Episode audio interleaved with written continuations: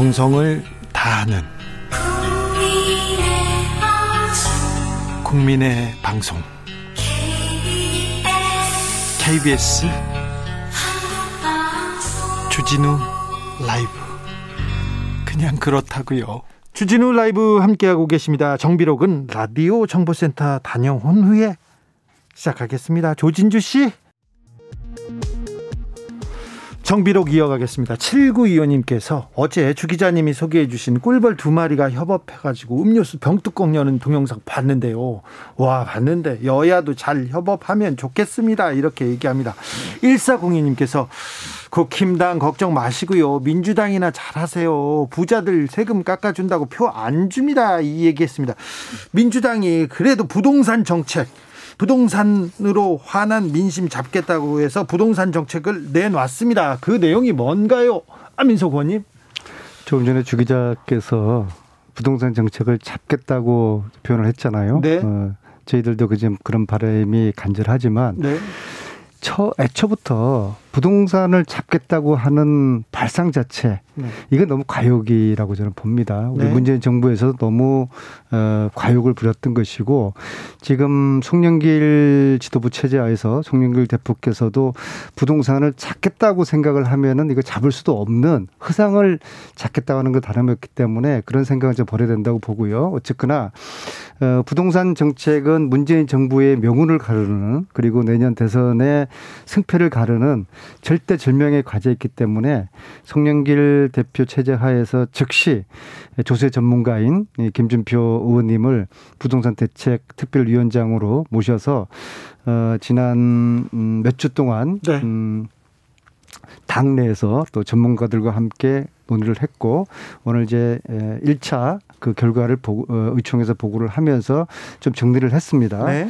크게 오늘 세 가지를 말씀을 드릴 수 있을 것 같아요. 첫째, 재산세 인하 기준을 좀 이제 완화를 했습니다. 네. 기존에 6억에서 9억으로 이제 확대를 하면서요. 이제 여기서 이제 수혜 대상자가 약 44만 채가 될 거로 보이는데요. 평균 가구당 18만 원의 감면의 그런 이제 효과가 있습니다. 네. 그런데 오늘도 역시 이제 양도세, 종부세 이것을 얼만큼 완화할 것이냐, 여기 대해서는 결론 내지 못하고 다음 달 6월 달에 최종 결론을 이제 내리기로 했습니다. 고민을 계속하고 있습니다. 네네네. 그런데 이제 종부세 같은 경우에 9억에서 12억으로 높이자 예? 그런 이제 이야기도 있었지만은 막 그렇게 되기는 어려울 것 같고요. 지금 당내에서 가장 좀 의견이 모아지는 것이 위에부터 2% 정도까지를 한번 잘라보자. 네. 네, 이제 그러한 이제 논의가 있는데, 이거 역시도 제가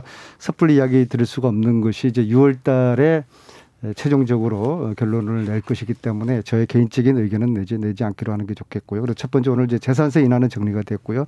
두 번째는 무주택자 주택담보대출 비율이 최대 70%까지 이제 완화가 됐습니다. 아, 그렇습니까? 기존에 70%에서 50% 내려갔는데 이번에 다시 한번 이제 70%로까지 이제 완화가 되었다는 말씀을 드리고요. 무주택자들이 집을 사는 데는 도움을 주겠다, 이렇게 확실한 정책이네요. 그래서 이제 대출 범위를 좀 더 이제 완화를 시켰고요. 그다음에 세 번째로 민간 임대 주택 사업자 등록제 이것을 이제 폐지하는 걸로 이제 했습니다. 아, 그래요? 네, 이게 참 뼈 아픈 대목인데요. 그렇죠. 뼈 아픈 실책이죠, 민주당이. 사실 이제 저희 문재인 정부에서 민간 임대 주택 사업자들 장려하고 그렇게 등록을 하면은 이제 세제 혜택을 준다, 종부세 면제해 준다, 이제 그렇게 이제 이야기를 했지 않습니까? 네. 실질적으로 보니까 문재인 정부 이전에 민간 임대 주택 사업자가 22만 명이었는데 지금은 62만 명이에요. 아, 네. 네, 거의 한 3배 정도로 이제 더 증가를 했는데요. 사람의 심리라는 게 줬다가 뺏는 게 참 약오르고 화가 나는 거거든요.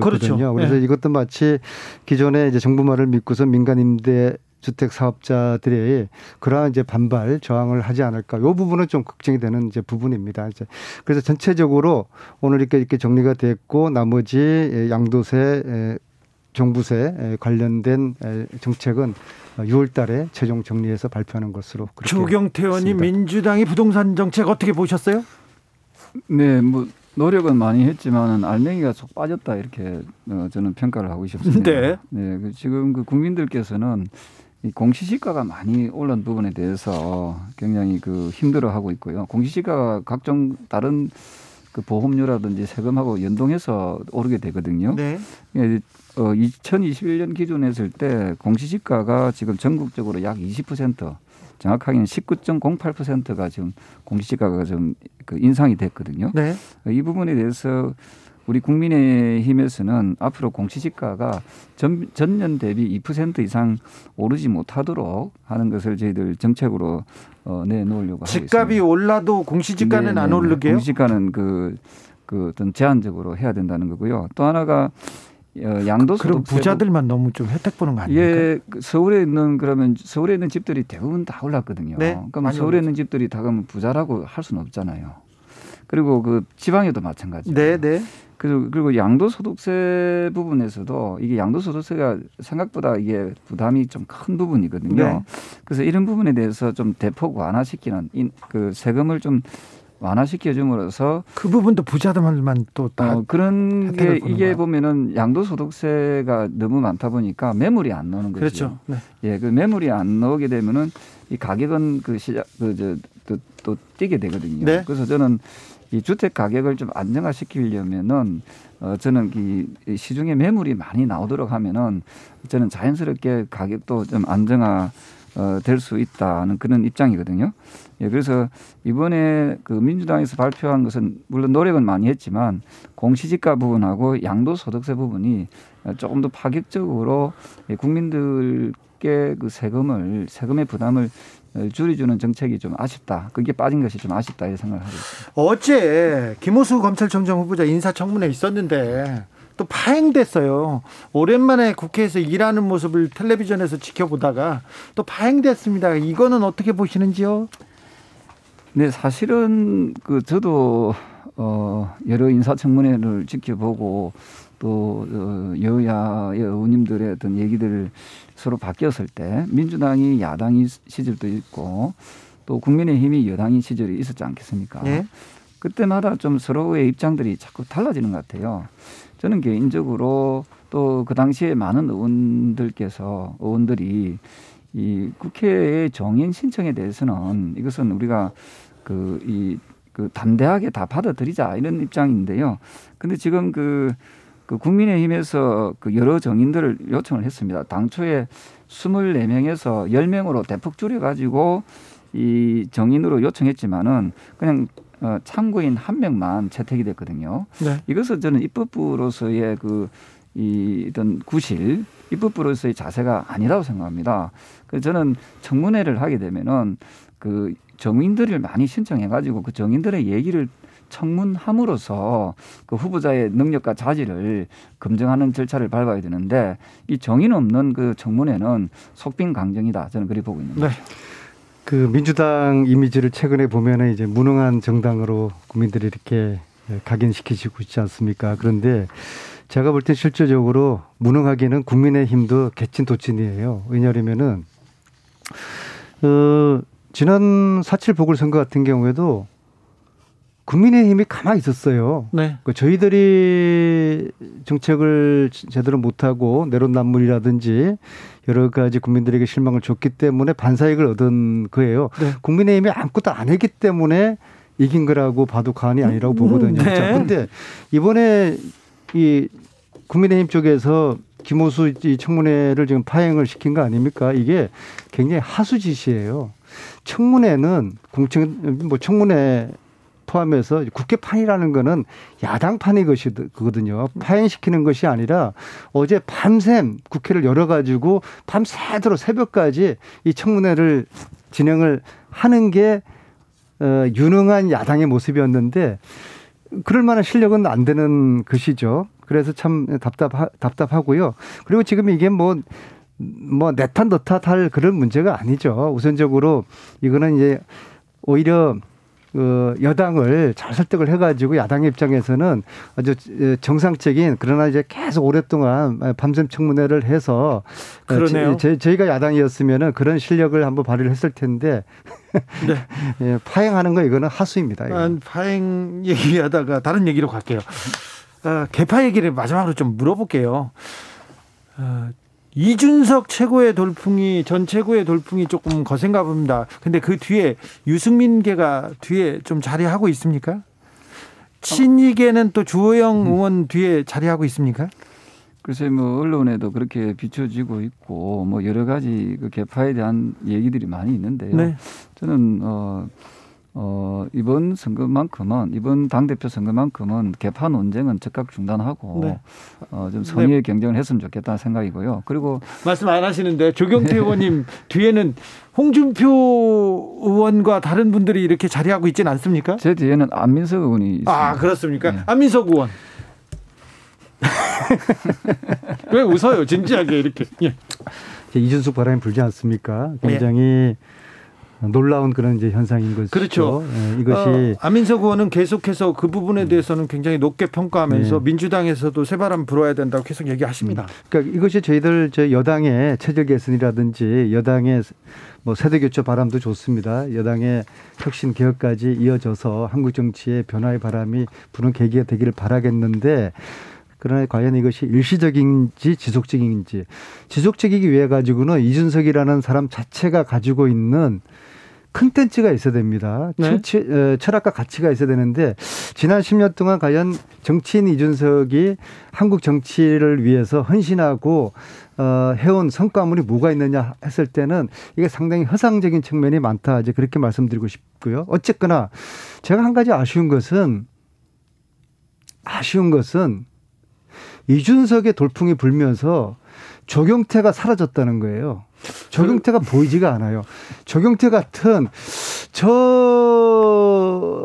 가치 있는 정치인이 이 허상의 바람 속에서 묻혀버린 게 그게 참으로 안타깝습니다.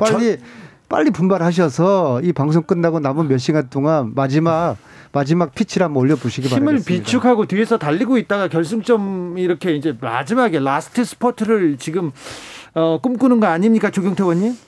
예, 지금 후보 검증을 할 수 있는 합동 연설회가 4번이 있고요. 예? 그다음에 그 토론회가 5번 있습니다. 아, 앞으로는요? 예, 그래서 여기에서 정말 누가 과연 당 대표로서의 능력과 자질이 있는지는 아마 국민들께서 그리고 당원들께서 좀 냉정하게 평가할 것이다 이렇게 보고 있습니다. 그런데요, 다른 후보들은 이게 말싸움이요, 있지 않습니까?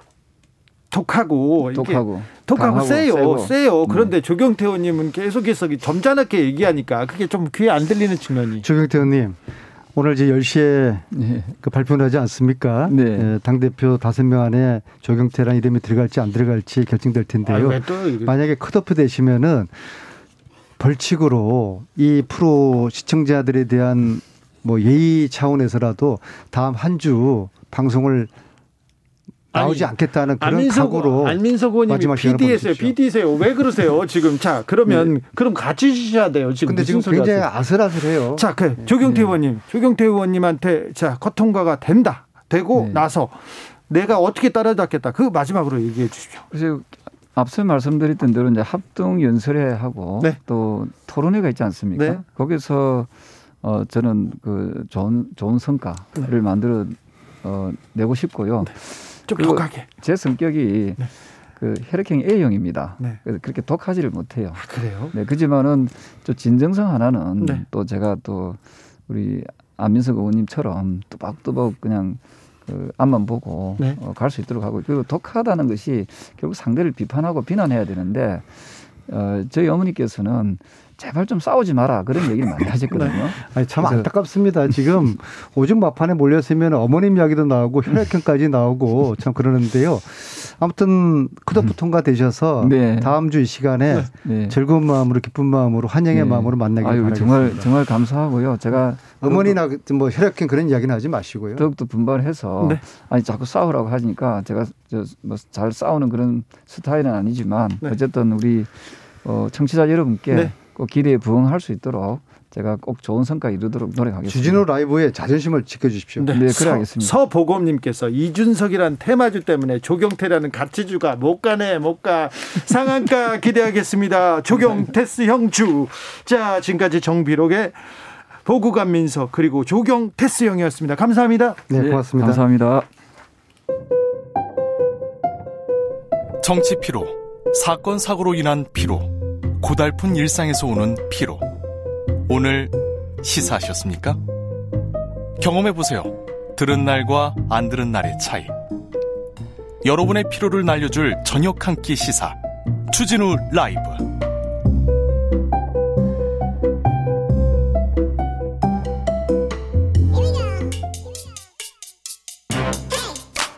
뉴스를 향한 진지한 고민, 기자들의 수다.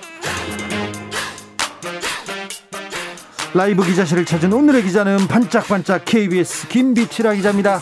안녕하세요. 네, 잘 지내셨어요? 네, 잘 지냈습니다. 오늘은 어떤 소식 들고 오셨어요? 가상화폐, 코인 얘기, 이런 얘기 안 나올 때가 살 때라고 하는데 아직까지 곡소리가 나는 거 보니까 네. 아직까지도 열풍이 이어지고 있는 것 같습니다. 아, 안 나와야 사는 겁니까? 그렇다고 합니다. 곡소리 고수들은. 나올 때는 아직까지는 기다려야 됩니까? 곡소리도 안 나오고 아예 주변에서 그 단어가 나오지도 않을 때가 바닥이라고 얘기해서 저도 무릎을 탁 쳤습니다. 아, 네, 그렇습니까?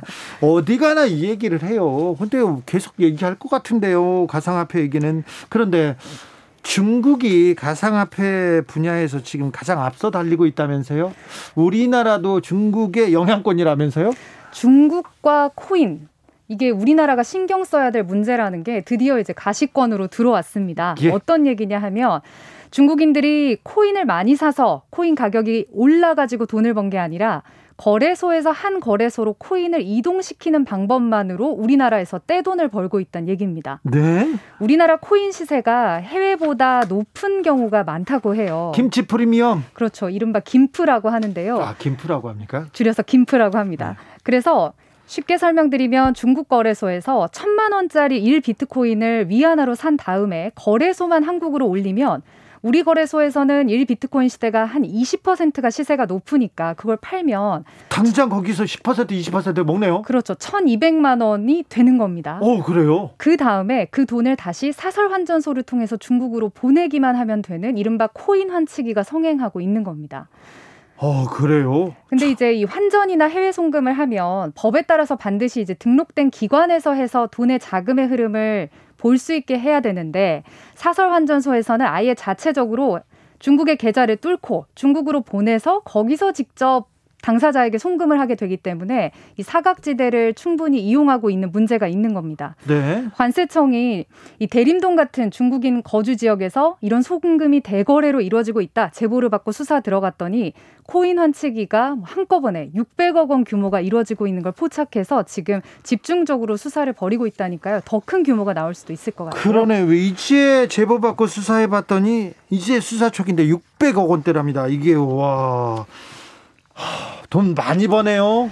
이런 수법 모르는 게 좋은데요. 사실 저도 공부하면서 보니까 네. 사기꾼들은 돈을 벌려면 이런 방식으로까지 버는구나라는 거를 볼 수가 있었습니다. 돈 벌어서 뭐 합니까? 중국인들이 이렇게 돈을 벌어서 서울 아파트를 사들인다는 얘기가 사실 작년부터 굉장히 많이 나왔어요. 예. 왜냐하면 서울의 신고가를 경신하는 집값들을 조사해봤더니 그런 집의 주인이 중국인으로 드러나는 경우가 많았거든요. 아, 예. 그런데 중국인들이 정말 이걸 어떻게 돈을 벌었을까, 중국에서 자금을 어떻게 들여왔을까 봤더니 중국 자산가들이 위안화로 현지에서 코인을 산 다음에 환치기를 통해서 중내 거래소로 들여오는 거예요. 예. 앞서 말씀드린 수법과 똑같이 한 다음에 사설 환전소를 통해서 그 돈을 중국으로 다시 보내는 게 아니라 아예 그 돈으로 야, 서울에서 요 아파트 사라 이렇게 얘기를 해서 중국인들 중에 한국에서 생활하면서 은행을 튼 중국인들이 브로커 역할을 하고 집도 그 사람 명의로 사주면서 결국에는 중국에서는 지금 그 자금 유출을 통제하면서 코인 거래 자체가 불법으로 규정이 돼 있거든요. 예. 그러니까 아예 자산가들이 대규모 돈을 아주 쉽게 한국으로 빼돌려서 한국에서 부동산 사서 증시까지 하는 수법으로 이용하고 있는 것이 확인이 되고 있습니다. 이거 환치기인데요. 불법 환치기 아닙니까? 전형적으로. 관세청이 조사를 해봤더니요. 최근에 이 코인 환치기로 서울 아파트 855채를 불법으로 사들인 외국인 60여 명을 적발을 했는데 855채요? 하나 사례를 알려드리면 국내에서 무역회사 운영하는 30대 중국인이 영등포에 11억짜리 아파트를 샀는데 구매 자금 중에 좀 수상한 한 4억 5천만 원 어치가 있어서 들여다봤더니 중국에 있는 아버지가 코인으로 증여를 하고 환치기를 통해서 증여를 받으면 우리나라에서는 이 돈의 흐름 자체를 외국인들은 별로 조사를 하지 않기 때문에 아파트도 쉽게 사고 불법으로 증여도 받고 불법 환치기까지 하고 있었습니다. 코인으로 환치기해서 외국에 지금 집을 사는 우리나라 재력가들도 많습니다. 요즘은 저기 조세 회피처 막 버진 아일랜드, 케이만군도 여기 안 가고요. 이 암호화폐로 지금 환치기해서 재산을 증식하는 경우가 많았어요. 저도 쫓다가 지금 쫓고 있는데요. 이거 통제할 방법이 쉽지 않습니다. 없진 않죠. 일단은 들여다봐야 될 게 지금 우리 국민들은 이제 부동산 정책들이 최근에 대출도 규제하죠. 그다음에 다주택자들도 세금을 굉장히 많이 물리게 돼 있지 않습니까? 네. 그런데 외국인이 국내에서 부동산 살 때는 이런 규제가 상대적으로 굉장히 느슨합니다. 느슨해요. 돈도 잘 빌려주고요. 자국은행에서 대출받아서 아파트 살 때 그리고 실제 그 돈의 출처가 어딘지 몰라도 구체적으로 그걸 확인할 방법이 없고요. 방법이 없죠. 외국인 가족들 구성원이 누군지 이런 정보가 없기 때문에 다주택자에게 매기는 뭐 양도세 중과 같은 것들도 어렵거든요. 그렇다 보니까 중국인들이 상대적으로 굉장히 여러모로 가까운 우리나라에 와서 이런 방법들을 이용해서 집값을 사고 신고가 경신한 아파트들도 다 중국인 매수자가 많은데 해외에서는 좀 그렇지 않다고 해요. 그래서 좀 해외 사례들을 보고 우리나라도 규제를 좀 해야 되는 거 아니냐. 불법 환치기와 더불어서. 우리나라는 제주도나 뭐 송도 같은 데는 외국인 투자구역으로 열어놨고 외국에서 집을 사면은 오히려 장려하지 않습니까? LCT. 그렇죠. LCT는 중국 사람들이 만약에 LCT를 한 채 사지 않습니까? 그러면 영주권도 줘요. 이게 때에 따라서 정책이 바뀌는데 멀리 보고 좀 바라봐야 되는데 이제 와서 이 중국인들이 산 수만 채의 집들이 앞으로 어떻게 통제가 될지 참 모르겠는데. 네. 아니 외국 사람들이 와서 중국 사람들이 와서 집 사는 거에까지는 뭐 반대하고 막을 이유는 없는데 이런 식으로 세금 제대로 안 내고 불법 그렇죠. 환치기를 통해서 그리고 범죄 자금인지 어떤 자금인지도 모르는 돈이 막으로 들어오는 거는 굉장히 우려되는 점이 많잖아요. 그렇습니다. 9993님께서 이거 실화인가요? 영화라고 말해주세요. 네, 실화입니다. 몇 해 전부터 아주 빈번하게 있는 실화입니다. 자, 다음으로 어떤 얘기로 가볼까요? 코로나, 그러니까 어떤 양 단면이 있는 건데요. 코로나 때문에 어려워진 업종분들이 뭐 대부분이시고 그 청취자분들께서도 많이 사연 주시잖아요. 코로나로 힘들다는 사람들이 많습니다. 그런데 국세청이 빅데이터 분석을 해봤더니요. 코로나 특수, 코로나 호황을 누린 업종들이 있다고 합니다. 아니요. 특수 뭐 그런 업종이 있을 만해요. 뭐 택배 같은 데 것도 그렇고 또 어떤 업종이죠? 매출들을 살펴봤더니 일단 골프장. 골프장. 그리고 집에서 배달이나 뭐 밀키트 많이 드시죠. 식품 유통업체, 네. 홈 트레이닝 기구 판매업체, 외제차 수입업체, 그다음에 피부과, 안과, 치과 이런 업종들이라고 해요. 그래 피부과, 안과, 치과도요? 왜냐하면 마스크를 쓰고 바깥 외출을 많이 안 하니까 이때 좀 미용이나 성형이나 교정을 많이 한다고 합니다. 이때 그냥 가만히 있겠구나 저는 생각했는데 이때 합니까? 그렇습니다. 제가 생각이 짧았군요. 하시려고 하셨습니까? 아니요. 당연히 안 한다고 생각했죠. 아니 코로나 시대에 누가 이렇게 대면하고 치료받고 싶어해요. 근데 이때 하는군요. 국세청이 실제 이제 이런 빅데이터를 분석해보니 이렇게 매출이 급증했네? 라는 업체들을 집중적으로 세무 검증에 들어가 봤더니 네.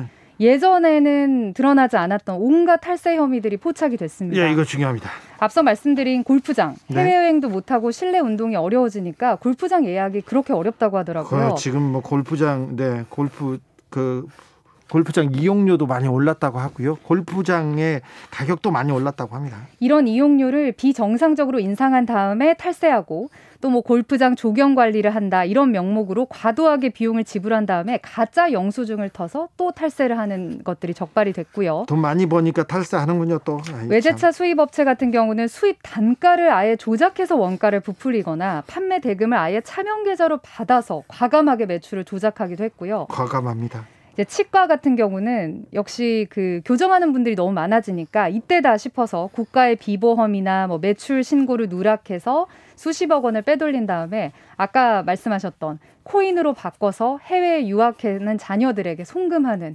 그런 알뜰하게 챙기는 그런 치과 의사도 적발이 됐습니다. 이런 사람들은 적발을 해서 그냥 세금만 물릴 것이 아니라 좀 괘씸죄로 좀 처벌을 해야 될 것 같아요. 좀 강한 처벌이 필요한 것 같습니다. 네, 그러니까 지금 저도 국회와 그 여의도 오가면서 보면 자영업자분들이 아예 작년 매출이 0이 잡혔다라고 하면서 어려움을 호소하는데 네. 한쪽에서는 0이 잡히는 매출, 한쪽에서는 너무나 돈을 많이 벌어서 그걸 탈세하는 이런 양극화가 이루어지고 있는데 국세청에서 이번에 엄정 처벌을 했고 또 전반적으로 조사를 해서 저는 아예 이런 탈세 환수를 통해서 그 재원 마련이 어렵다는 손실보상법에 이 그렇죠. 돈을 집어넣어야 되지 않겠느냐 이런 생각까지 그렇죠. 들더라고요. 네. 도둑들, 투기꾼들, 탈세범들 잡아가지고 이거 국고에 환수해서 어려운 사람들한테 써야죠. 네. 제발 좀 그렇게 좀 부탁드립니다. 국세청 여러분 좀 열심히 좀 해주세요. 네, 이런 부분은 정말 열심히 해주시면 그렇죠. 좋겠습니다. 그렇죠. 공정과 정의를 위해서 여러분들이 좀 열심히 해주셔야 됩니다. 국세청 직원들의 또 노고에는 감사하는데 더 좀 분발해 주시기를 기대해 보겠습니다. 자, 다음 문제는요. 네, 수술실 CCTV 요즘에 뉴스 영상이나 뭐 유튜브 같은 데서도 많이 보셨을 것 같아요. 네. 의사가 아닌 사람이 대리 수술을 하는 장면들이 적나라하게 적발되기도 했는데요. 근데 나올 때만 빨리 설치하라 그런데 이 또 수술실 CCTV 법안 국회에선 잠자지 않습니까? 이제까지 19대, 20대 때는 아예 대한의협의 반대로 논의조차 못됐고 21대 국회 들어와서 어제 처음으로 의미 있게 관계자들이 모여서 입법 공청회라는 걸 열었습니다. 네. 그런데 이 자리에서도 역시 환자협회 그리고 대한의협이 팽팽하게 맞섰고요. 역시 쟁점은 설치를 어디에 할 것이냐 그리고 의료진이나 환자의 동의를 어떤 방식으로 조절할 것이냐가 쟁점이 됐습니다. 예상하시겠지만 환자협회는 CCTV는 반드시 내부에 설치해야 된다. 의료계가 지금 대리수술 문제 자정 노력한다고 했지만 계속해서 유령수술 사건 나오고 있는데 자정한다고는 항상 하지요. 잘못 적발되면 자정한다고 하지 그러면 적발되면 더 하겠습니까? 더 하겠습니다. 그렇게 얘기하는 사람도 없을 거 아니에요. 그래서 법제화를 해야 된다는 건데 의사협회 측은 대리수술 발생하는 비율은 1,000건 중에 1건 수준이고 보편적이지 않은 의료범죄 막자고 법제화까지 논의하는 건 옳지 않다. 항상 이렇게 반대해왔어요. 또 이제 새로 나온 얘기가 전국에 CCTV를 설치하면 몇만 대 CCTV인데 이런 업체들에서 해킹이 되고 노출되면 환자 개인의 인권 침해, 정보 유출 부분이 많을 것이다. 이런 우려도 나왔습니다. 의사의 인권은 뭐가 되냐. 그리고 피해자, 내가 환자라도 그거 원치 않을 것이다. 이렇게 얘기를 합니다. 어제 공청회니까 이제 관계 기관인 보건복지부도 나와서 얘기를 했는데요. 보건복지부 측 의견이 궁금했는데 복지부에서는 여러 상급 병원들의 의견을 수렴을 했는데 경기도조차 반대 의견을 냈다라면서 좀 선을 그었습니다. 경기도에 있는 병원조차요? 아시겠지만 경기도 같은 경우는 이제 이재명 지사 추진 의지에 따라서 지금 도 내에 공공의료원 수술실 내부의 CCTV가 운영되고 있는데 이런 병원에서조차 전국적으로 내부 CCTV 의무화는 좀 고려해봐야 된다. 이런 의견을 냈다고 보건복지부가 대신 전달을 했습니다. 의견은 그렇게 냈는지는 모르지만 공공의료원 수술실에 CCTV 설치해서 큰 부작용 있다는 소리 못 들어봤는데요. 맞습니다. 그래서 이제 이 CCTV 설치 논의가 이제 사실은 입법에 어떤 불을 붙인 거는 이재명 경기도지사잖아요. 네. 그동안 CCTV 있어야 된다 얘기는 많았지만 이 지사가 직접 도내에 수술실 CCTV 설치하고 또 국회의원들에게 전원에게 입법 요청하는 편지를 보내면서 지금까지도 이제 입법 의지를 보내고 있는데 말씀하신 경기도를 좀 들여다봤더니 경기도도 좀 위태위태한 게 도 차원에서 도내에 있는 10개가 안 되는 공공의료기관에 설치를 해봤더니 반응은 좋다 이거예요. 네? 그래서 이거를 지난해에는 민간 의료기관도 우리가 모집을 해서 CCTV 설치비를 지원해주겠다 이렇게 공모를 했는데 그랬더니요. 경기도 전체에서 신청한 의료기관은 2곳에 그쳤습니다.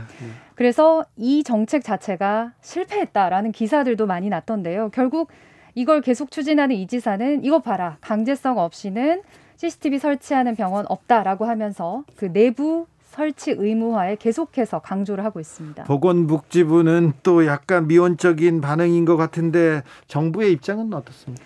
지금 정부의 입장이 참 궁금한데 지금 정부 여당에서도 완벽히 환자들에게 힘을 실어준 목소리가 나오지 않는 것이 최근에 이제 김부겸 총리가 후보자 인사청문회에 나와서 수술실의 현장 자체를 CCTV로 보여주는 건 도저히 불가능한 것 같다라는 부정적인 입장을 내보이기도 했고요. 네.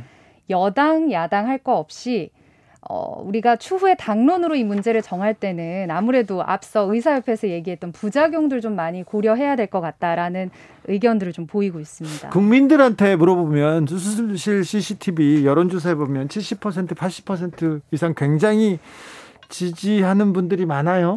국민들은 당연히 이용자 입장에서 이제 생각을 많이 하는 편인데 의료사고 났을 때 또 그 증명해 줄 수 있는 증거를 갖는 게 쉽지 않고요. 네. 그러니까 지금 환자협회에서는 이렇게 얘기를 하고 있습니다. 그간 논의가 한 번도 안 됐지만 21대 국회 들어서 이렇게 공청회까지 연 것은 아주 바람직한 발자국이 나간 거다. 그런데 여기서 이제 환자와 의사의 중점을 찾아야 되는데 최근에 나온 게 이겁니다. 환자가 요구하고 의료진이 동의할 때 자율적으로 설치하자. 과연 이게 양쪽을 만족시킬 수 있는 절충안이 될 수 있을지 일단 환자협회에서는 이 같은 안은 있으나 마나 한 것이라고 얘기하고 있습니다. 자, 환자 국민의 입장에서 CCTV가 설치될지 다 국회의원들은 이번에도 의사의 편에 설지 한번 지켜볼까요? 네. 지켜봐야겠습니다. 또 전해주세요. 또 알려주십시오. 네. 기자들의 수다 지금까지 KBS 김비치라 기자였습니다. 감사합니다. 고맙습니다. 교통정보센터 다녀오겠습니다. 김민희 씨.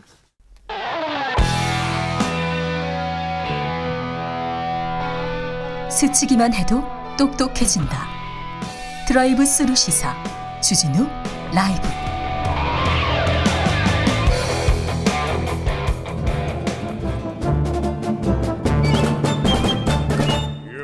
여기도 뉴스 저기도 뉴스 빡빡한 시사 뉴스 속에서 가슴이 답답할 때 뇌 휴식을 드리는 시간입니다. 한 달에 한 권 맛있는 책을 만난다. 월간 책의 맛. 아이고 오랜만입니다. 김갑수 문화평론가 오셨어요? 네, 안녕하세요. 아이고 반갑습니다. 정선태 국민대학교 글로벌 인문지역대학장님 오셨습니다. 네, 안녕하세요. 어떻게 보내셨어요? 잘 보냈습니다. 5월이 다 지나가고 있습니다. 가정의 달이. 5월 어떻게 보내셨습니까? 김갑수 평론가님. 답변을 난감해하는 걸 알면서 한 번도 빼놓고 않고 그 질문을 하더라고. 난감하니까 물어보는 거죠. 편안하시면 잘 안 물어봅니다. 네.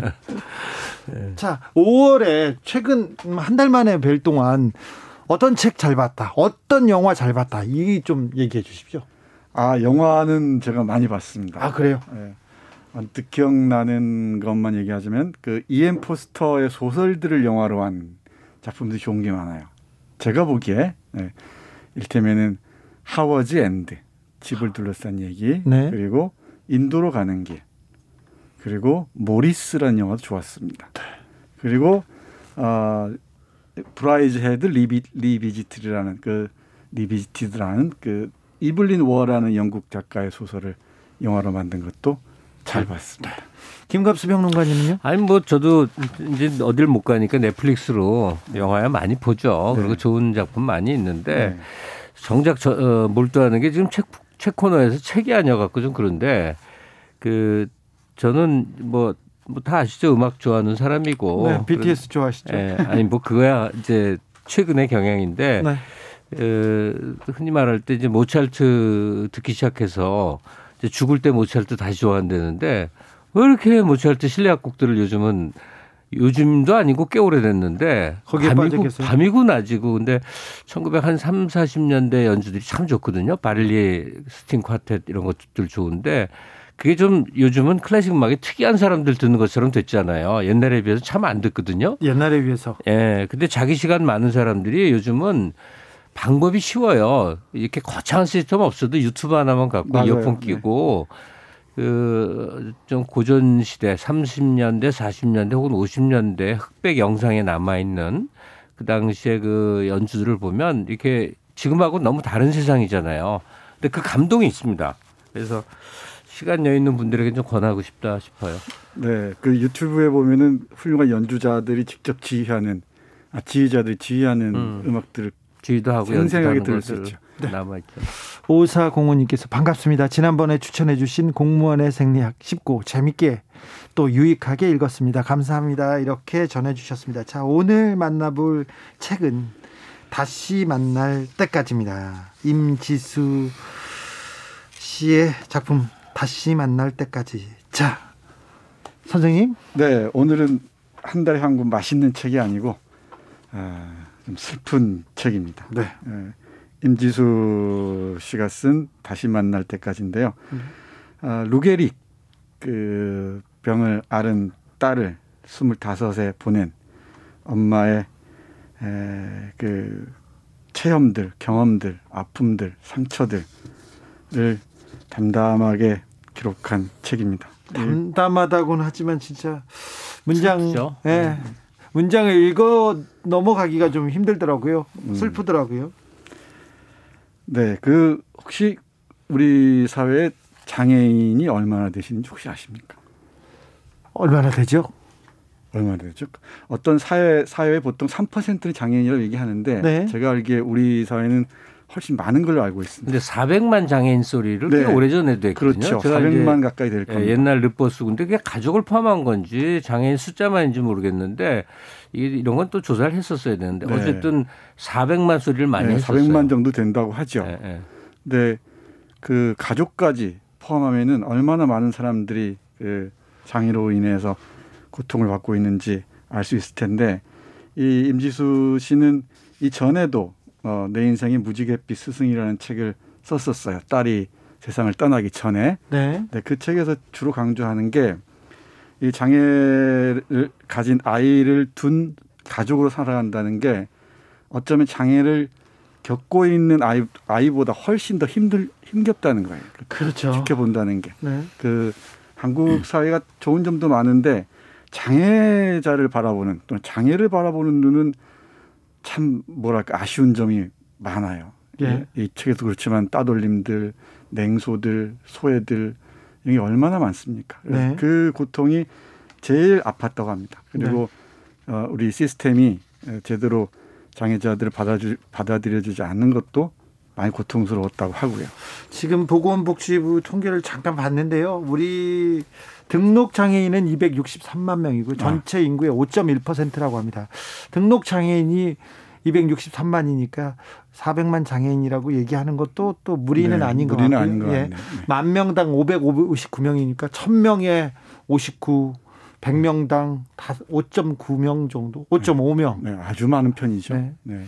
청량리 정신과 병원이라고 예전에 지금 아마 국립 있었죠. 예, 거기 담당 의사를 옛날에 네. 이제 취재차 만났었어요. 근데 뭐 이렇게 그 정신병력 있는 사람들 좀 특이한 행동하는데 심한 중증 환자만 있는 데거든요. 근데 저 사람들 비정상으로 보이죠 하면서 저한테 그래요. 그래서 근데 어쩔 줄 몰라 하니까 다 조금씩 다 이상해요. 그래. 사람들이요? 그러니까 장애 아닌 사람이 없다는 거예요. 기준에 따라서. 네. 제 친구들 거의 제가 보기에는요. 정상이 없어요. 어딘가가 다 조금 이상하기 때문에 네. 저도 이제 뭐 저도 어릴 때 다쳐서 평생 안과를 다니는 사람이거든요. 그러면 오래 다니면 별 기구한 사연 다 있는데 제가 이 책을 읽으면서 참 정선태 교수가 서문에도 나옵니다. 이 저자하고 좀 관계가 있고 하는데 네. 읽기를 잘했다는 생각이 이제 드는데 짧게 두 가지만 좀 의견을 말할게요. 좋은 나라 나쁜 나라를 가를 때 아주 좋은 나라는 길에 장애인이 많은 나라입니다. 길거리에 다리를 저는 사람, 앞을 못 보는 사람, 뭐 여러 형태로 아픈 사람이 막 보여야 돼요.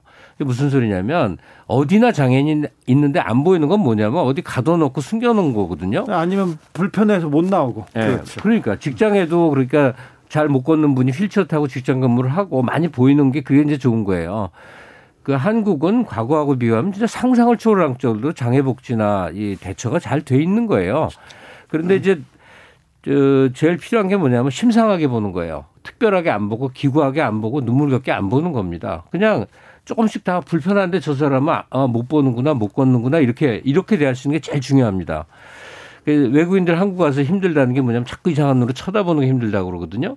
그럼 장애 당사자들도 자꾸 불쌍해하고 뭐 말 건네서 뭐 하여튼 별소리 다 한단 말이에요. 심상하게 대해주는 게 제일 중요해요. 그런데 여기서 하나 잊지 말아야 될 거는 장애도 여러 종류가 있는데 정말 정말 남들은 상상도 못하는 여러 가지 일들이 그 당사자와 특히 엄마, 부모 사이에, 가족 사이에 벌어지고 있는 거거든요. 도저히 이루 말할 수 없는 인간으로서 감당하기 힘든 정도의 일들을 겪어 나가는 게 또 장애의 삶이에요. 그건 남들이 잘 모른단 말이에요. 근데 가끔 이 임지수 선생이 쓴 다시 만날 때까지 책 같은 책들을 읽다 보면 첫째는 아 이렇게 고달픈 인생도 있구나. 딸 얘기인데 딸이 사지마비 그러니까 이상한 그 기형을 갖고 태어나서 게다가 20대 넘어서는 루게릭 걸려서 3년 병원하다가 세상 떠난 얘기인데 그 전 과정에 엄마로서 가족으로서 겪어내야 했던 일이 어떤 내용이 어떤 것이 담기는지를 이분이 굉장히 잘 전달하고 있거든요. 네. 제 얘기를 다시 요약을 하면 장애에 대해서 특별하게 보지 말고 그냥 누구는 여기가 누구는 그렇게 심상하게 봐주는 게 제일 중요하다. 그러나 그 안에는 이루 말할 수 없는 사연들이 다 있다는 것. 가끔 그걸 우리는 알아야 된다. 그런데 이런 책을 접해서 읽다 보면 정말 인생이 뭔지 살아있는 게 뭔지 앞으로 계속 살아간다는 의미가 뭔지를 정말 알라리 생각해 보게 만듭니다. 저는 그 장애 생각할 때마다 두 가지가 떠올라요.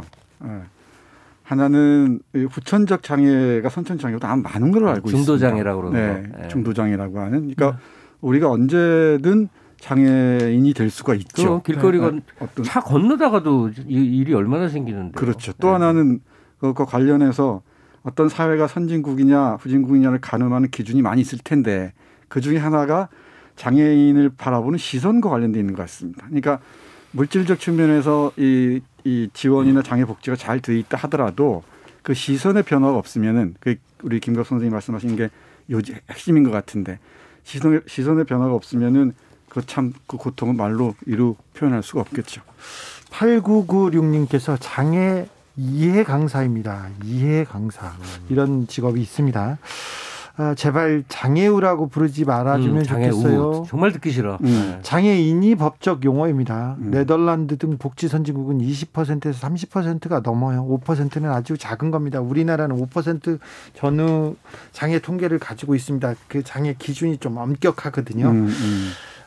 장애우가 아니라 장애인으로 불러달라고 하는데요. 어떤 또 신문에선 장애우로 불러달라는 이런 그게 누군가가 있었죠. 선의로 쓰기 시작한 말인데 우라는 게 벗이잖아요. 그럼 우리라는 정상인의 친구란 뜻이 돼. 그러니까 장애인은 정상인의 친구.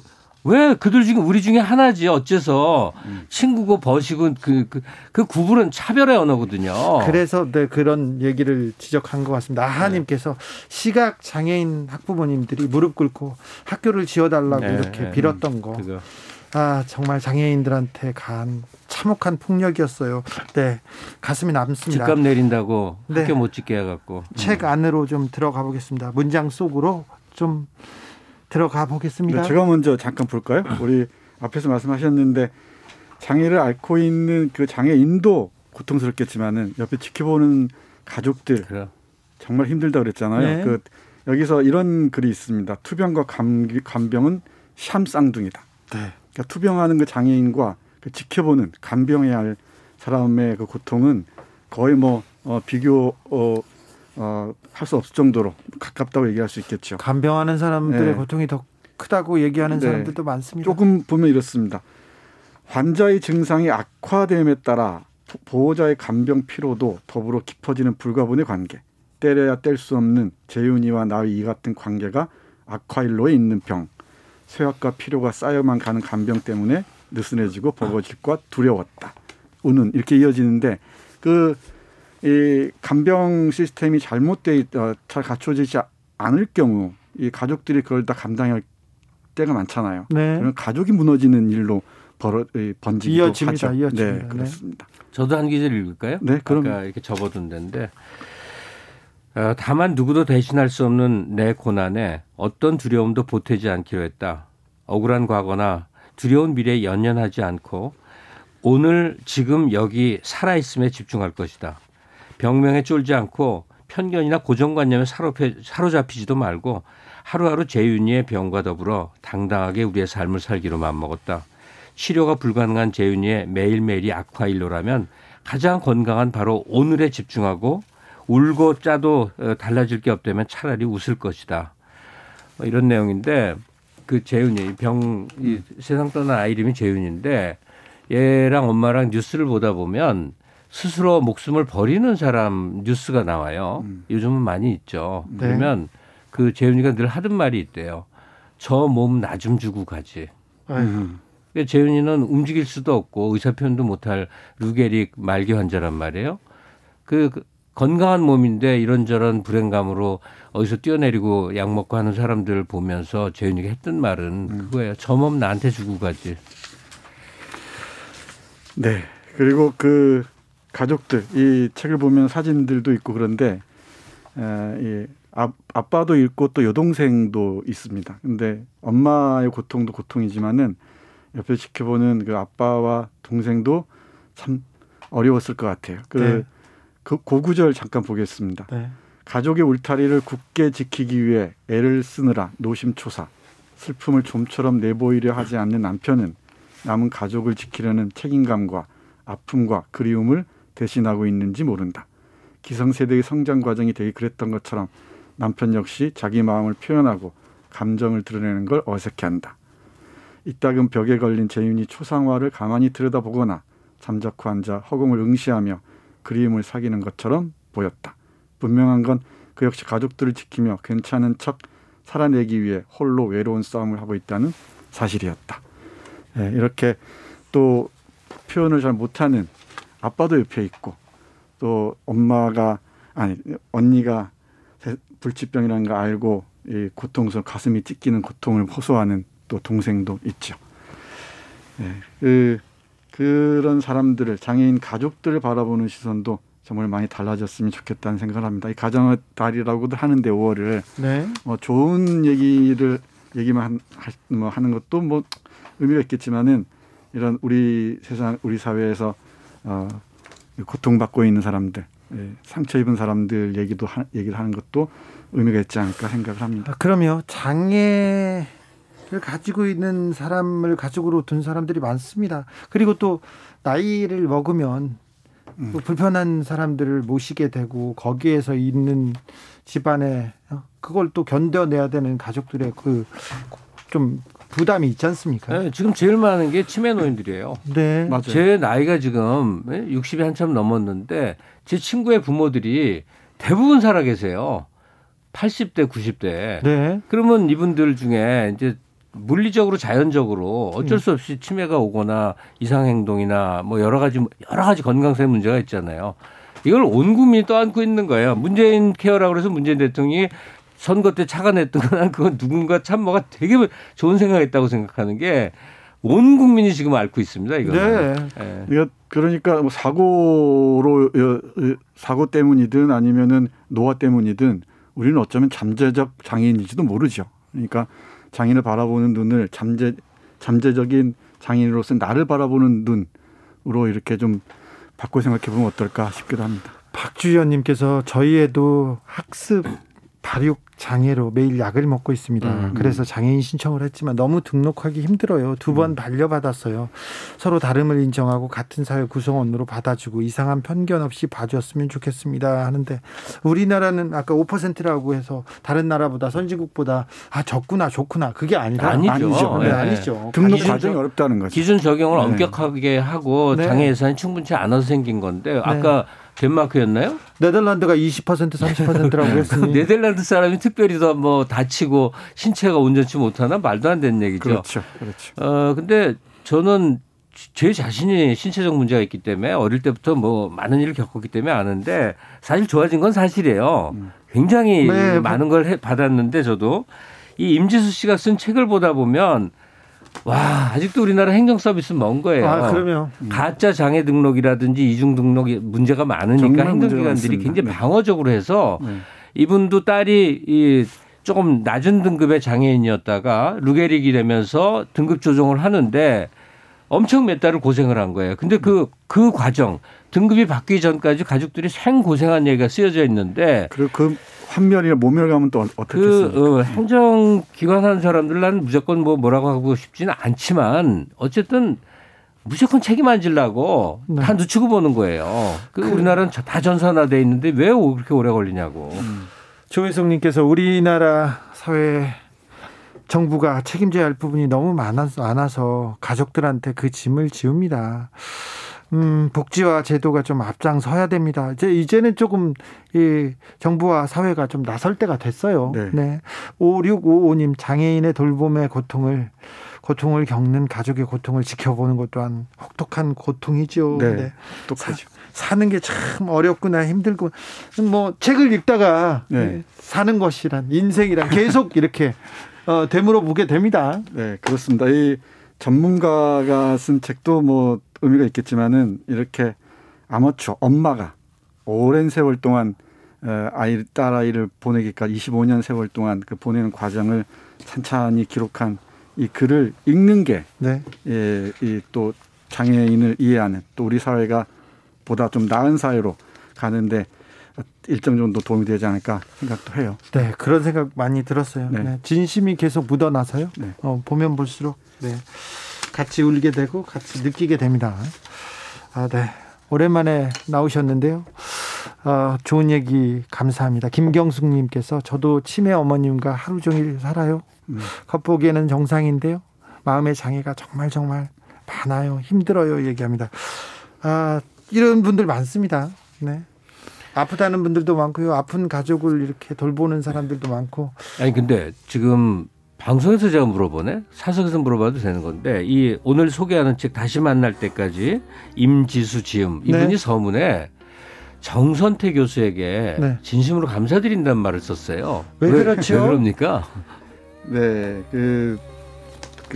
저희 동네에서 네. 함께 지켜봤습니다. 네. 힘을 많이 주셨군요. 네, 글쎄요. 오늘 말씀 감사했습니다. 김갑수 평론가님, 그리고 정선태 교수님, 오늘도 감사했습니다. 네, 고맙습니다. 네, 고맙습니다. 크리스티나 아글레라 뷰티풀 들으면서 저는 여기서 인사드리겠습니다. 저는 내일 오후 5시 5분에 돌아옵니다. 지금까지 주진우였습니다.